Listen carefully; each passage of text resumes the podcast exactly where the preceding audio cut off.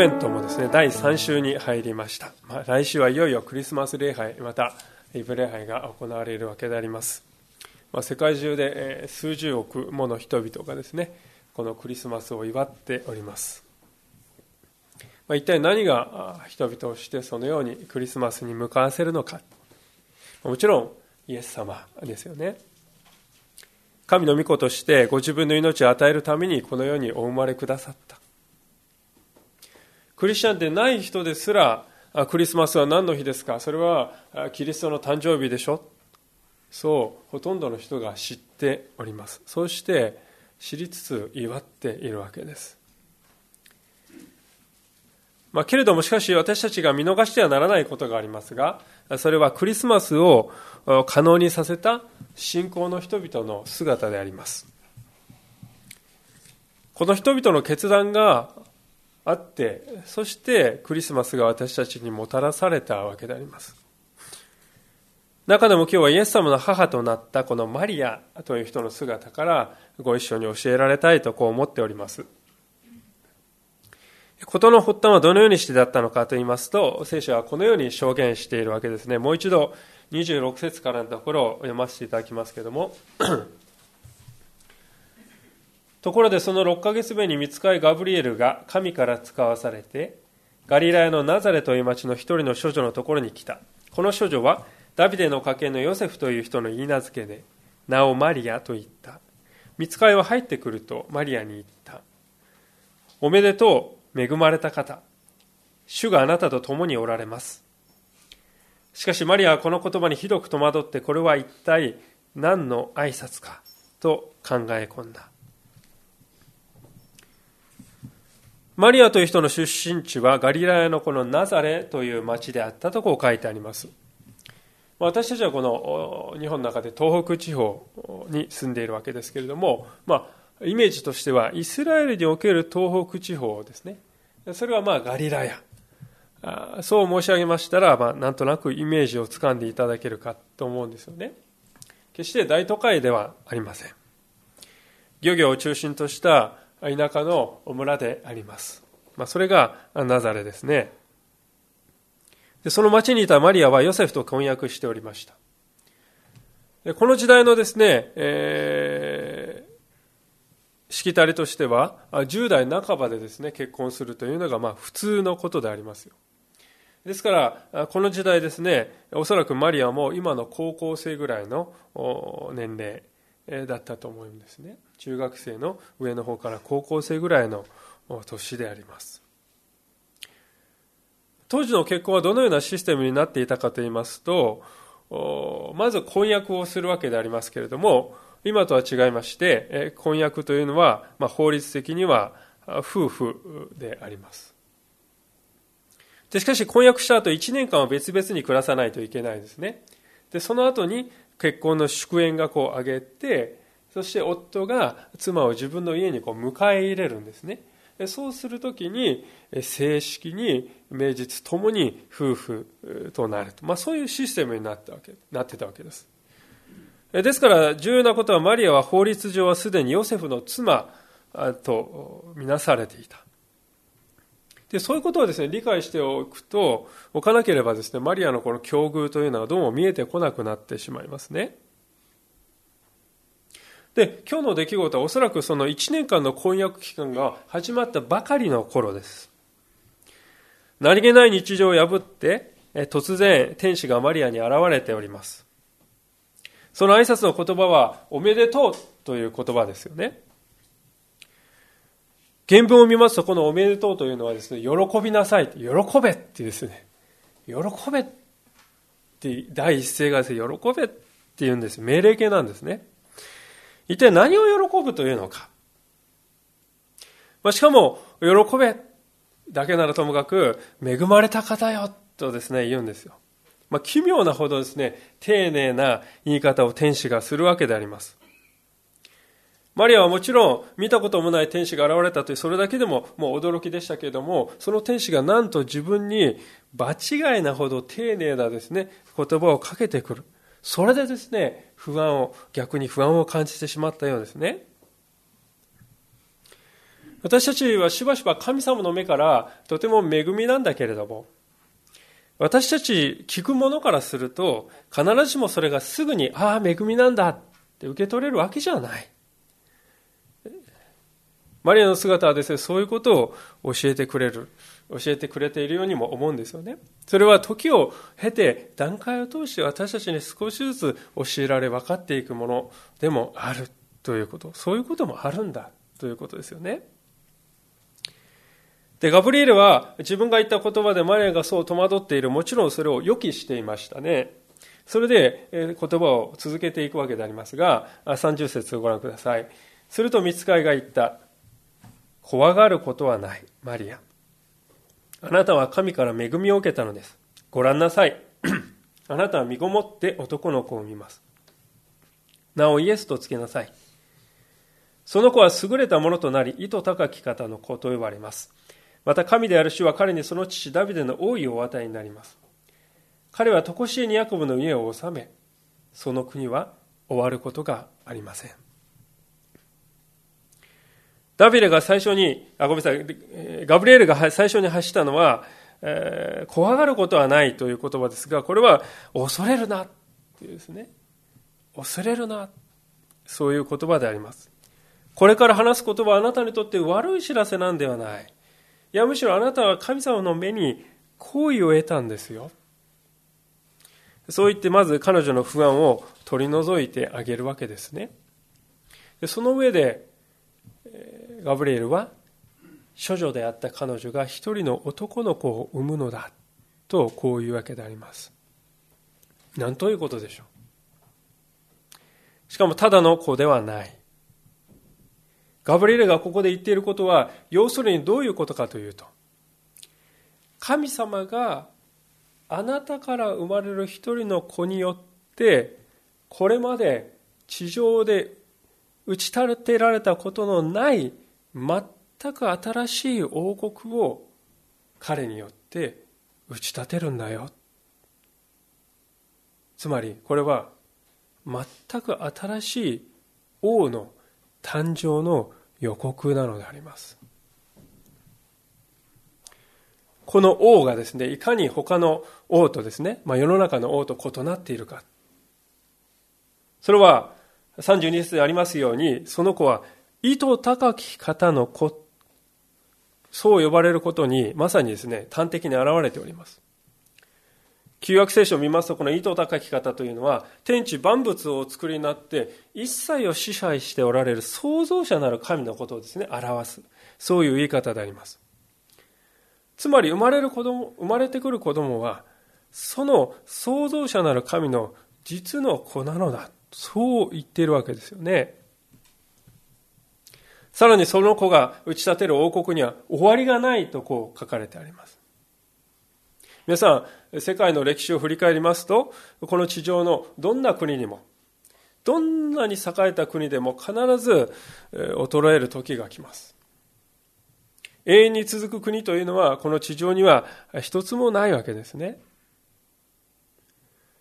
王朝は途絶えていき、国々は消え去っていき、そしてまたその亡くなったところに新しい国が起こります。その繰り返しがですね、人類の歴史だと言っても過言ではないと思いますね。しかし、ガブリエルは、終わりのない国、それが彼が打ち立てる国だと。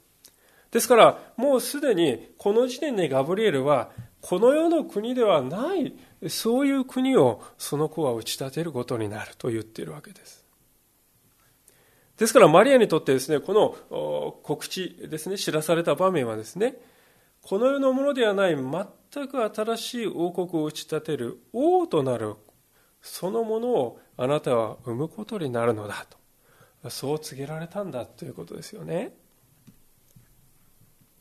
皆さん普通こういうですね想像を超えるような話を聞かされた時にどういう反応を示すでしょうかおそらく人は2つの反応を示すんではないかと思うんですね。まず最初の反応は、いや、そんな話はありえませんよ。もし信じろと言うんだったら、ね、よほど証拠がないと無理ですよ。まあ、そういうリアクションですね。で、実は今日の箇所のすぐ前に登場していますザカリアという人がですね、まさにそういうリアクションをしていたわけでありますね。ちょっと戻って13節のところを見ていただけますでしょうか。一章の13節まあ同じようにですね、見つかりが彼に現れて言うんです。見つかりは彼に言った。怖がることはないザカリア。あなたの願いが聞かれたのです。あなたの妻エリザベツは男の子を産みます。なお、ヨハネとつけなさいと。こう言われて。で、それを聞いたですね、ザカリアは18節で何と答えているでしょうか。そこでザカリアは見つかりに言った。私は何によってそれを知ることができましょうか私ももう年寄りですし、妻も年を取っております。ザカリアは見つかりにですね、私はそれを何によって知ることができましょうかとこう言います。問いかけています。これは要するに、信じさせてくれる何かをくださいということですよね。まず信じられないという自分はまずしっかりあって、その上で神様に対して私を奇跡とか何か起こして、え目で見えるものを起こして信じさせてくださいよと、そう言っているわけであります。で、その結果ですね、ザカリアの身に何が起こったかというと20節でありますが、ですから見なさい。これらのことが起こる日まではあなたは物が言えず話せなくなります。私の言葉を信じなかったからです。私の言葉はその時が来れば実現します。口が聞けなくなってしまうわけです。で、このザカリの姿っていうのはですね、見るときに非常にこれはですね、ある意味でこう、ユーモアに富んでるなとこう思うんですよね。ザカリアという人は信じ、信じるだけのですね、信じさせるだけの証拠をですね、くださいって求めたんです。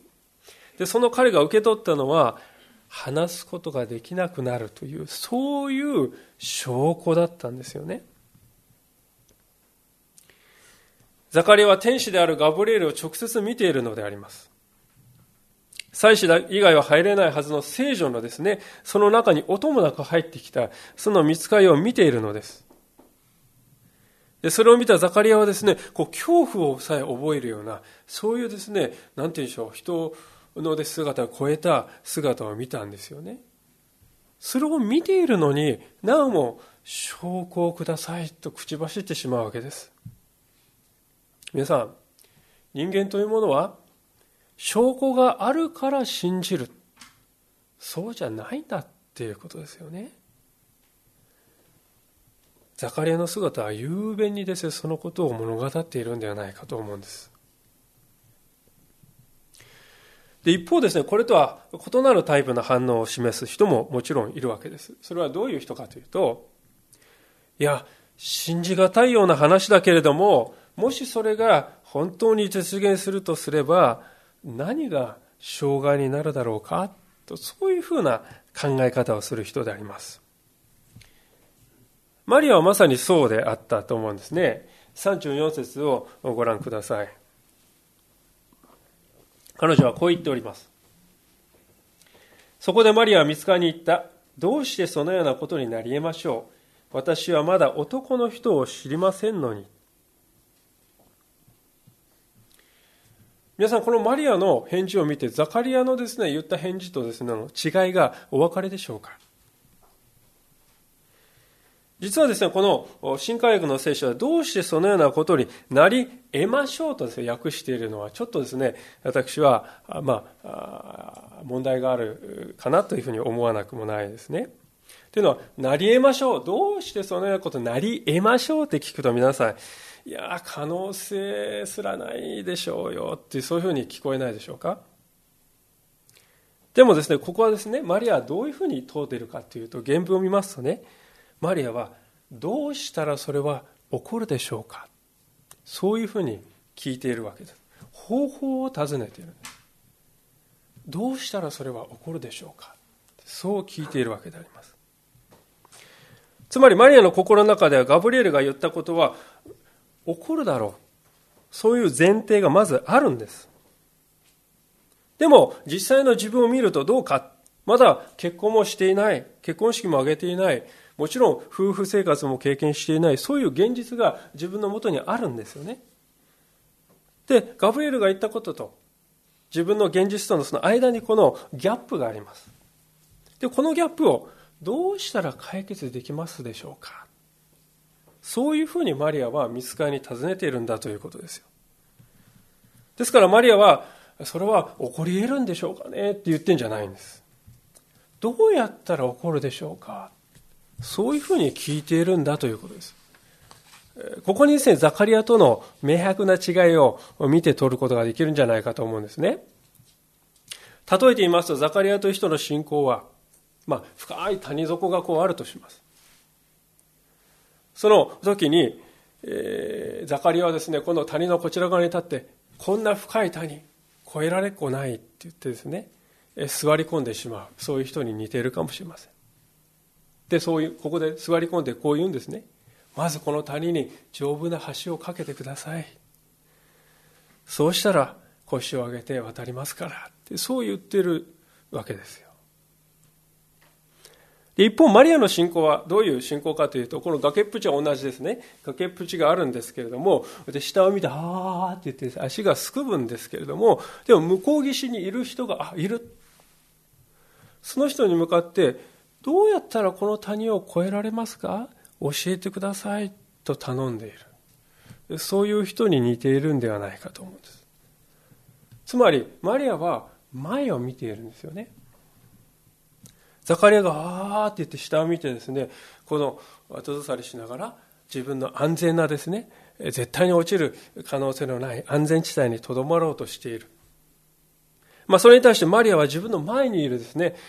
お方を見ているわけです。で、この信仰の姿勢の違いがですね、この両者の明暗を分けたわけですよね。まあ、具体的には、こういうふうに前を見ている人に対しては、神様もまたですね、必要な助けを、こう、次々与えてくださるんだということなんですね。35節であります。見つかりを答えていった。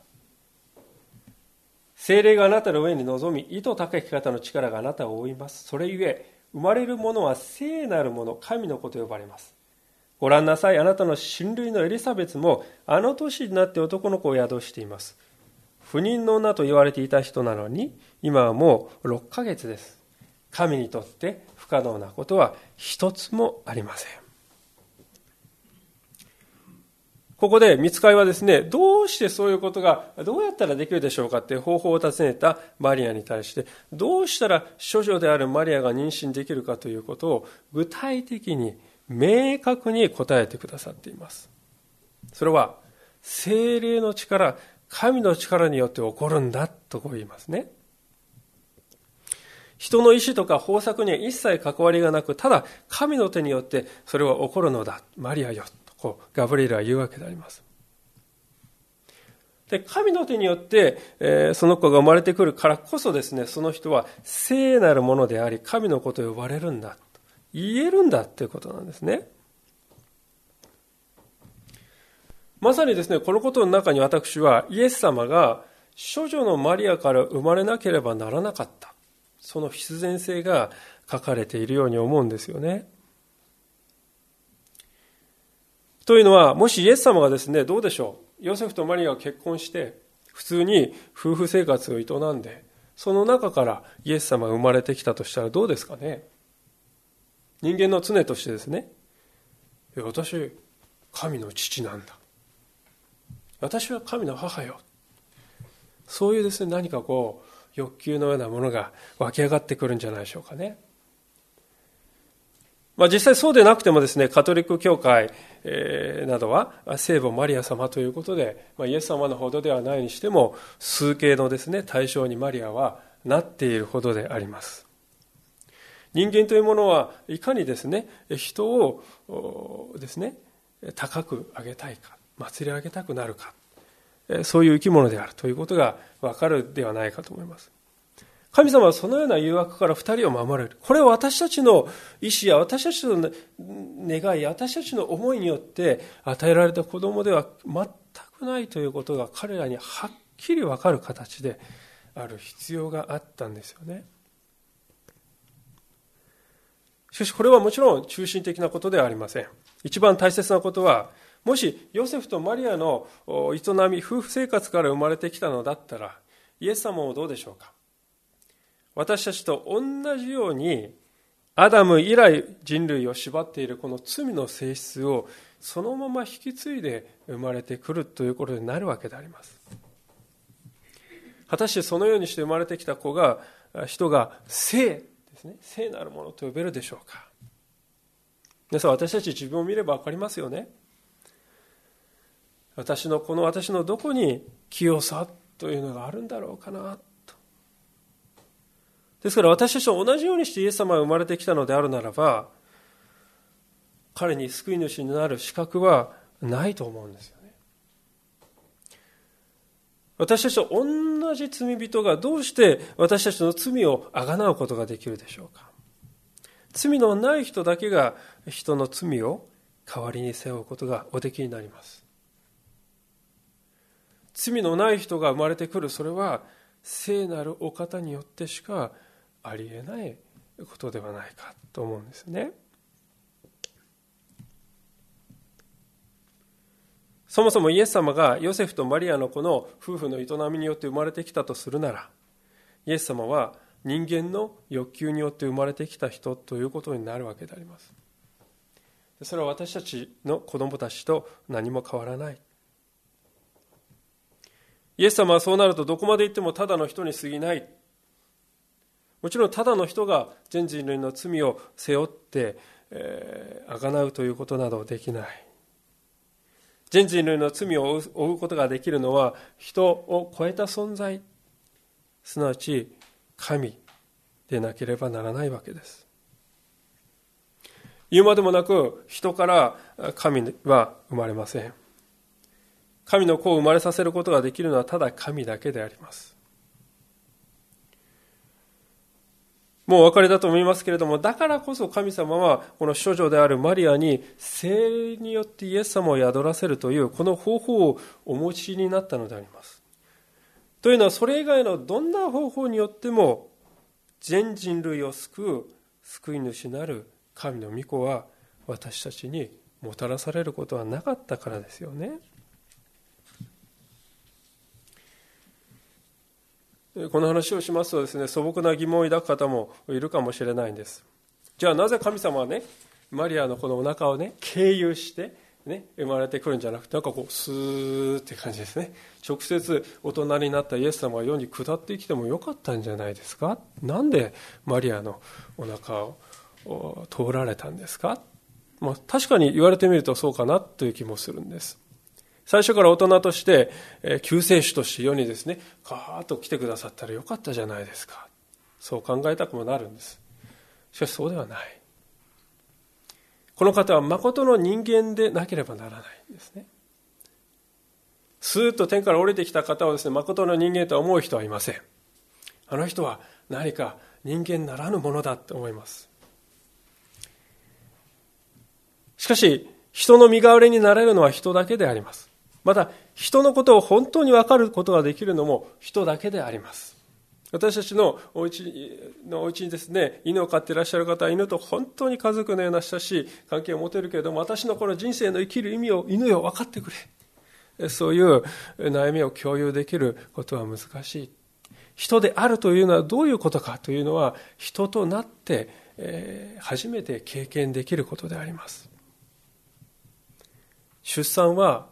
その人が人であるということを何の疑問も余地もなく最も確実に示す方法であります。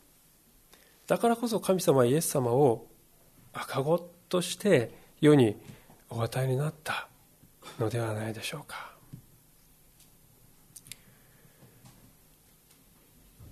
皆さんなぜ神様がこの処女であるマリアをお選びになったのか。なぜこのような形でなければならなかったか。それは、このどの一つのことが欠けても私たちの救いは成り立たなかったからであります。私たちを救いに導こうとする神様の熱心がこのような形で世に表されたんだということです。聖書の中に、しかしこの処女処女解体というですね、この話が、処女が身ごもったという話が書かれている。で、これを読むときに多くの世の中の人はつまずきを覚えるようであります。科学文明の時代からすると、口頭無形な話だ。そう感じるのは、はっきり言って無理ではない。無理もないかなと思いますね。しかし、知っていただきたいことはですね、皆さん、この西暦2015年の今だけでなく、2000年前の時も、それは同じだったということですよ。マリアがですね、人々の前にですね、出て行って、はい、私は処女の時にこのあのイエスを身ごもったんですってね、言ったとして、一体誰が信じたでしょうか？誰からも見向きもされなかったと思います。むしろ人々はどう考えるかっていうと、あの女は婚約中にもかかわらず、夫に黙って他の人に走って、しかもその誰だかわからない人の子を宿して帰ってきた。それが彼女に対する人々の常識なんですよ。マリアは、イエス様はですね、十字架とまた蘇りをによってご自分がですね、主であることを示されるまで30年以上もそういうですね、人々の視線に耐えなければならなかったんです。それほどにこのですね、処女解体という話はつまずきなんであります。このですね、話がなかったことにした方がですね、はっきり言って受け入れやすいんですよね、人々は。にもかかわらず皆さん、なぜ聖書はこんなに詳しくイエス様の誕生の経緯を、しかもつまずきやすい形で書いているんですか？なぜわざわざ信じにくくさせるような話をですね、私たちの前に分かち合っているんでしょうか？それは私は、これが真実だからだ。そう考えるのが最も自然ではないかと思うんです。確かに私たちにとっても今なお処女解体、このことは難問であります。しかしどうでしょうか？神様が天地をお作りになったということを信じているのなら、一人の処女のお腹に命を宿らせるということは、それができないと考えるのは矛盾以外の何者でもありません。そもそもそのような小さな命を生み出すことができないような神様にどうして私たちはですね、人生をかけられますか？死を打ち破る永遠の命をですね、どうしてそのような神に期待できるでしょうか？処女のお腹に一つの命を作り出すことのできない神にどうして人を救うことができるでしょうか？そのような神は信じるに値する神でしょうか？私は値しないと思います。しかし私私たちが前を向いてですね、マリアのように、主よ、この困難はどうしたら乗り越えることができますかと尋ねていくときに、神様は答えを与えてくださるお方なんだということであります。見つかりが答えとして与えてくださったのはエリザベツでした。エリザベツは、老年になっている。そのエリザベスが今やもう妊娠6ヶ月なんだよとガブリエラです。おそらくマリアこの時知らなかったようですね。もう思いがけないことを教えてくれるわけであります。皆さん、マリアはここで目に見える証拠をですね、もらったんですね。マリアにはそれが与えられたのであります。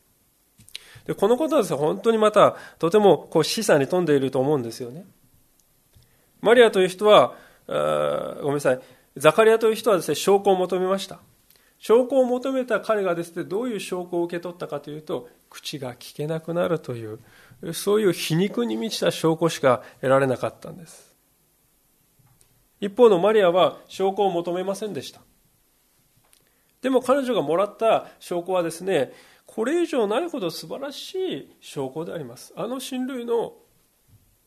年を重ねたエリザベスが身ごもっているんだ。まさしく神にとって不可能なこと一つもない。それを信じられるだけの励ましも神様はマリアにちゃんと備えていてくださった。空手方でお前行けとですね、えーえー、送り出すんじゃないちゃんと信じられるだけの証拠も彼女に与えてくださっていたわけであります。小さい子供はですね、えー、自分一人でですね、えー、こう置いてですね、まあ、うちの3番目とかですねじゃああっち行ってごらんとか言って押してもですねかたくなにですね 未知な知らないところには行こうとしませんよね。でもどうでしょうか？親が少し向こうに歩いていってですね手を伸ばして「ああこっちだよ」って言って待ち構えている親を見るとどうでしょうか？急に顔がですね喜びに変わってその腕に向かってですね飛び込んでいこうとする。で同じことがですねここでマリアにも起こっているんではないかと思うんです。このようにしてですね、待ち構えている神様を見たですね、感じたマリアは、聖書の中でもとりわけ偉大な信仰告白をですね、その唇から放つんですよね。38節であります。マリアは言った。本当に私は主のはしためです。どうぞあなたのお言葉通り好みになりますように。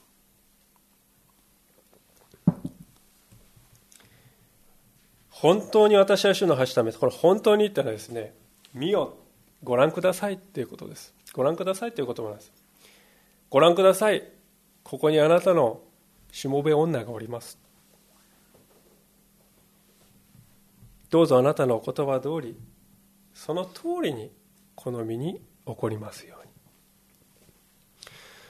皆さんこれは究極の信仰告白と言って良いのではないかと思うんです。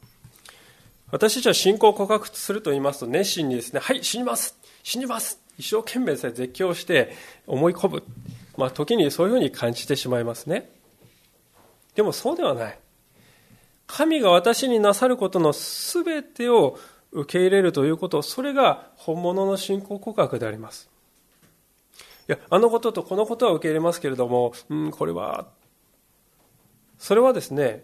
ある部分は神様を信じているが、それ以外は信じていないということではないでしょうか。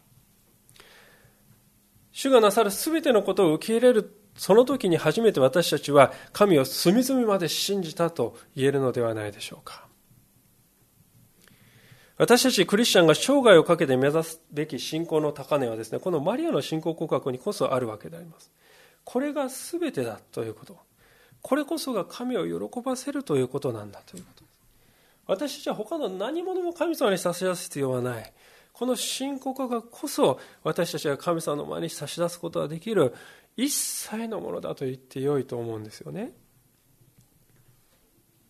もちろん、犠牲がですね、私たちを尻込みさせてしまうということもあるわけです。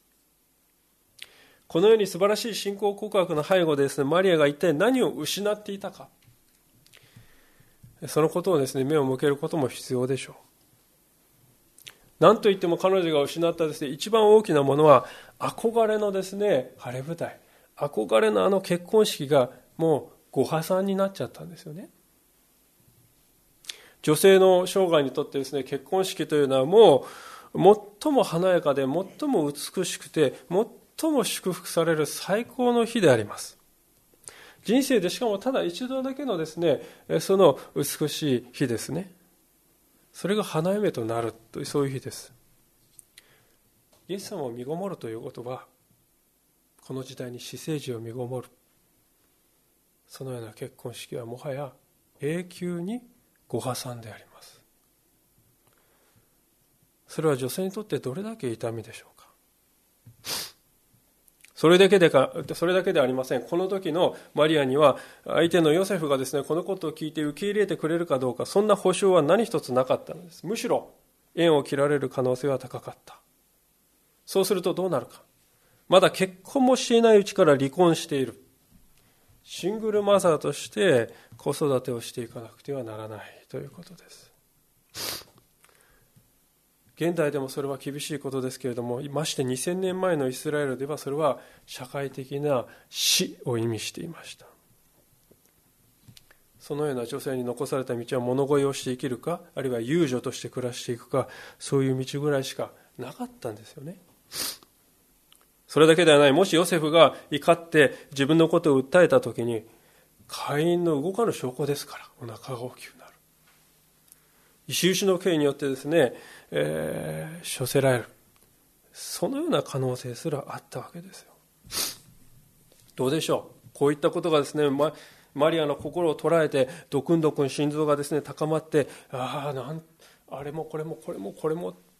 もう失うものの大きさをですね考えるとめまいがしてその中でそれでも歯を食いしばってですね、えー、ご覧ください。主のしもべです。そう言ったんでしょうか。そうではなかったですよね。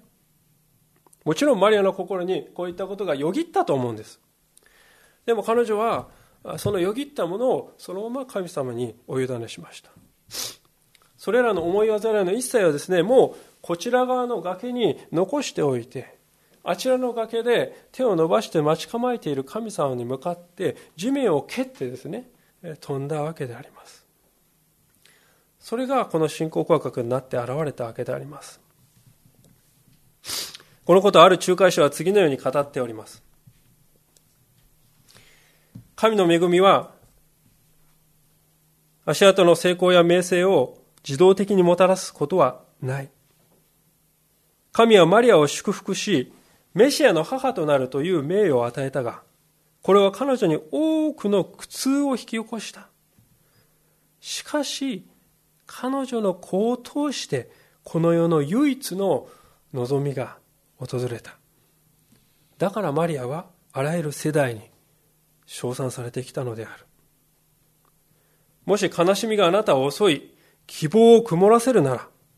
マリアを思い起こし、神がご計画をなされるのを辛抱強く待とうではないか。そう語っています。なぜ聖書はこのマリアの姿を私たちに示してくださっているのでしょうか？それは彼女の歩んだ道の後に祝福があるからです。悲しみが私たちを追い尽くし、希望の太陽も陰る時が私たちの人生の中にあるかもしれません。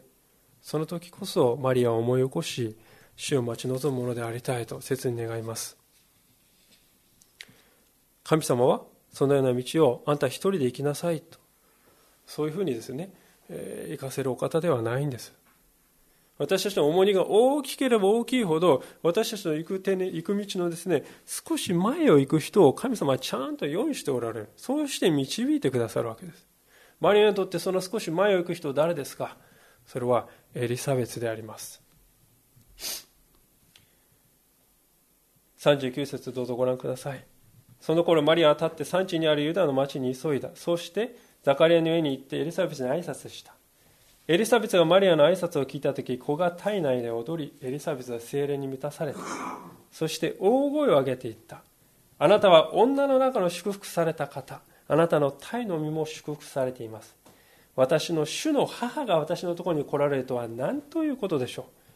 本当にあなたの挨拶の声が私の耳に入った時私の体内で子供が喜んで踊りました。主によって語られたことは必ず実現すると信じきった人はなんと幸いなことでしょう。エルサベツはマリアが来た時にですね、えー、何によってこのマリアがね、えー、主つまり神の御子を宿しているのか分かったんでしょうかね。それは今のところ読みますとお腹の赤ちゃんの動き帯同ですよね。帯同によって分かったって言ってるんですエリザベスは精霊によってですねマリアがこう入って挨拶した時にこうとですね動いたその帯同を見てですねマリアがどういう人であるのかそのお腹の子がどういうものであるのかを知ったんです意味を分かった。ああ、私の前にいるこの人、この人から救い主がお生まれになるのだと彼女は分かりました。男性にとってはですね、お腹に赤ちゃんがいるという感覚ね、生き物がいるっていう、えー、感覚ですね、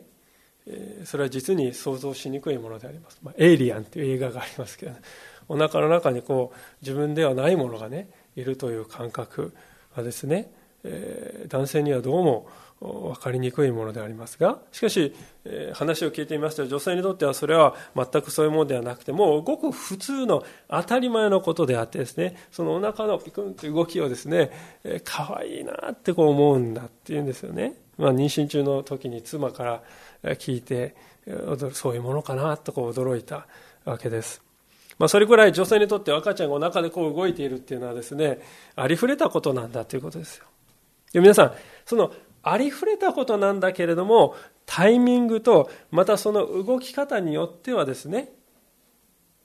誰が救い主かを分からせてくれる決定的な証拠にもなるんだっていうことなんですね。皆さん、ここに本当に大切な教訓があるように思います。神様が私たちにご自分の御心を示される方法は素晴らしいですね。偉大なものもあるかもしれません。しかしその一方でこのように何とも何気ないものもあるんですね。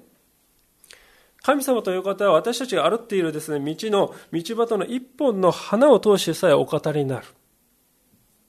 この方は私たちの人生の一切のものを用いて私たちにご自分を表してくださるお方なんだということです。マリアにとってこのエリザベスの言葉はですね、どんなにか大きな励ましだったでしょうか。ああ、私は一人で戦っているんじゃないんだわ、とそう思えた。どれだけマリアを勇気づけたことでしょう。皆さん、神様は私たちを用いてご自分の何かね、物事をなそうとするときに、一人きりで放り出すということはないわけであります。必ず道路者をお与えくださる。しかも最善の道路者を与えてくださるのであります。エリザベスの人生のことを皆さんよく考えてみてください。彼女自身ですね、マリアに匹敵するような素晴らしいですね、出会い、見つかりとの出会いをね、経験して、えー、奇跡を経験している女性ですよ。しかもですね、マリア、やってきたマリアは多分、親子ぐらいね、年が離れてたんじゃないかと思いますよ。ですから親子ぐらいのですね若い、えー、女の子が女性が来てですねどうでしょう皆さん私の方が素晴らしい経験をしてるんだわみたいなですね、まあ、そういうですねなんとかこうなんというか誇りたくなる気分が出てきてもおかしくはないところです。でむしろですねエリザベスにとってはこのお腹のヨハネねの方がですね優れたものとなると言われている。でマリアが来てですねそのお腹の子が出てきてあライバルが現れた。自分たちが脅かされてしまうんだわ。ってそういうふうにね感じたっておかしくはないところなんです。妬みというものは本当に私たちが社会の中でも本当に日々傷んだり苦しんだりする根でありますね。しかしエリザベスは純粋にここでへり下っているのであります。ああ神様はこのマリアにより大きな祝福を与えておられるのだということを素直に認めて彼女を心の底から祝福しているのであります。それがマリアにとって本当に大きな励ましでありました。皆さんいかがでしょうか？神様の救いのご計画というものはこのようにそこに関わった一人一人の信仰による応答をですね足がかりとして足場にして組み立てられていく家のようなものであります。イエス様はその家の揺るぎない土台であります。マリアとエリザベスはそのために用いられましたけれども私たちはまたこの家づくりに参加しているのだということです。皆さんこのクリスマスに神様はあなたに何を語りかけているでしょうか？何を望んでおられるでしょうか？ご覧ください。あなたのしもべです。どうぞあなたのお言葉通り好みになりますように。この信仰告白を持って主の前を歩んでいきたい。そう思わされます。一言お祈りをいたしましょう。